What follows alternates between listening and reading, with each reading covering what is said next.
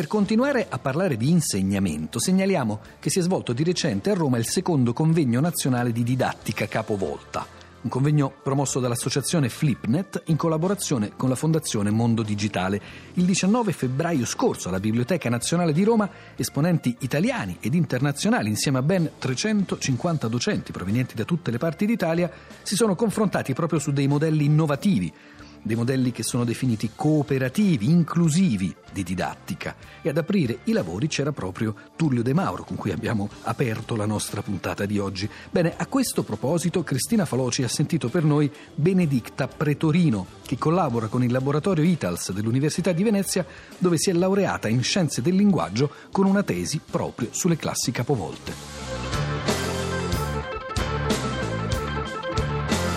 Benedicta Pretorino, in che cosa consiste il metodo delle classi capovolte e quali sono i vantaggi? Il metodo delle classi capovolte è un metodo americano, di matrice americana, infatti il nome originale è Flipped Classroom. Deriva dalla definizione nata da mm, Bergman e Sams, che sono i primi professori che hanno effettivamente messo in pratica questo metodo, che significa capovolgere la classe. Niente di così strano, significa trasferire quello che si fa in classe, quindi il trasferimento della nozione a casa e i compiti in classe. Questo è un vantaggio per i flippers, per i docenti che capovolgono la classe. Perché? Perché tutto il tempo che serve a ripetere lo stesso concetto per fare in modo che lo comprendano tutti viene impiegato a casa. Mentre in classe si lavora, quindi si fanno laboratori, ci si confronta, gli studenti possono porsi delle domande tra di loro o all'insegnante. Quindi il tempo di apprendimento si dilata e lo studente non è più solo quando apprende, ma è insieme al proprio insegnante che diventa quindi un punto di riferimento, diventa un vero maestro, un maestro perché serve in quel caso a individuare gli strumenti per apprendere non solo per trasferire il sapere, trasferire una pura nozione. E questo si può utilizzare in qualsiasi materia, per insegnare qualsiasi materia.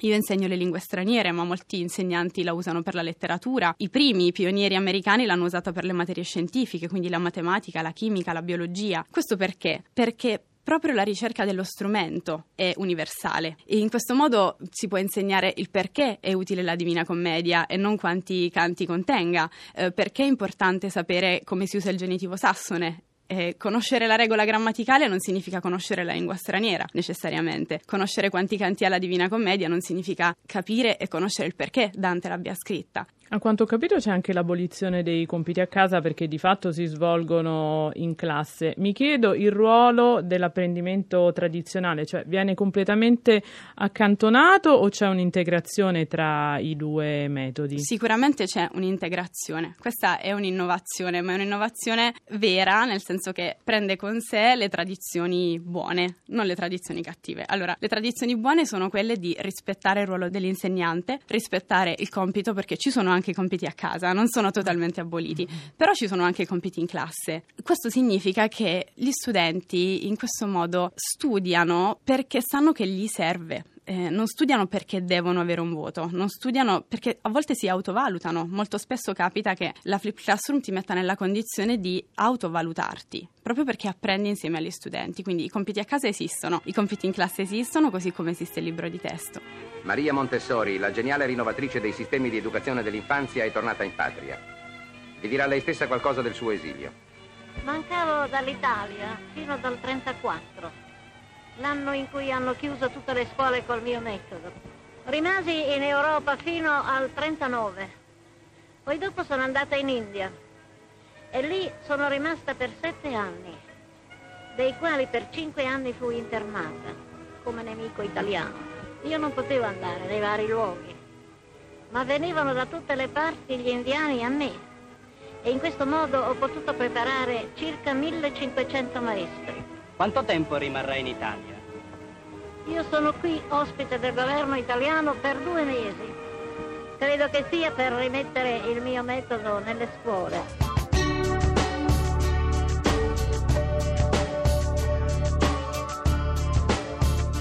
Benedicta Pretorino, in Italia sta prendendo sempre più piede, insomma anche il Ministero si è interessato alla vicenda e sono tanti gli insegnanti che stanno seguendo corsi di aggiornamento in questo senso, ma c'era un terreno fertile in Italia da questo punto di vista? Cioè la nostra tradizione aveva degli elementi che si possono chiamare familiari con questo metodo? Assolutamente sì, eh, la tradizione italiana è importantissima, tant'è che i pionieri in Italia, quindi gli insegnanti che hanno dato il via alla la, la, rete di insegnanti capovolti hanno come maestri il maestro Lodi, eh, la scuola di Barbiana, Maria Montessori. Questo perché già iniziarono loro con l'apprendimento cooperativo, non è assolutamente una novità. La Flip Classroom non è innovativa in questo, è innovativa nell'uso di questo metodo nella scuola italiana di oggi. E quali sono, Benedicta Pretorino, nella sua esperienza, le reazioni di genitori e di eh, allievi, per quanto piccolissimi, per cui magari non hanno già un'impronta ben uh, formata di diverso segno?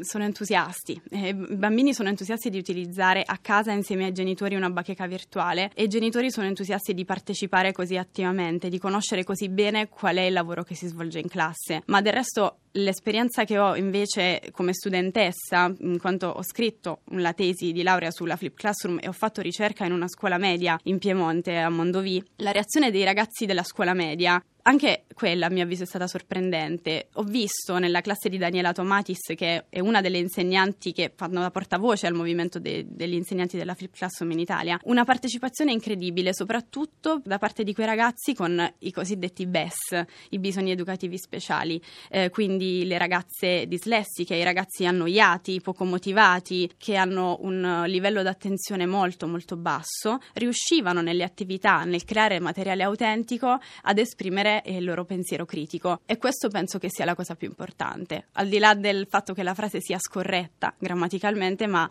che l'abbia pensata, che l'abbia costruita e abbia avuto voglia di comunicarla agli studenti e questo penso che interessi a un insegnante.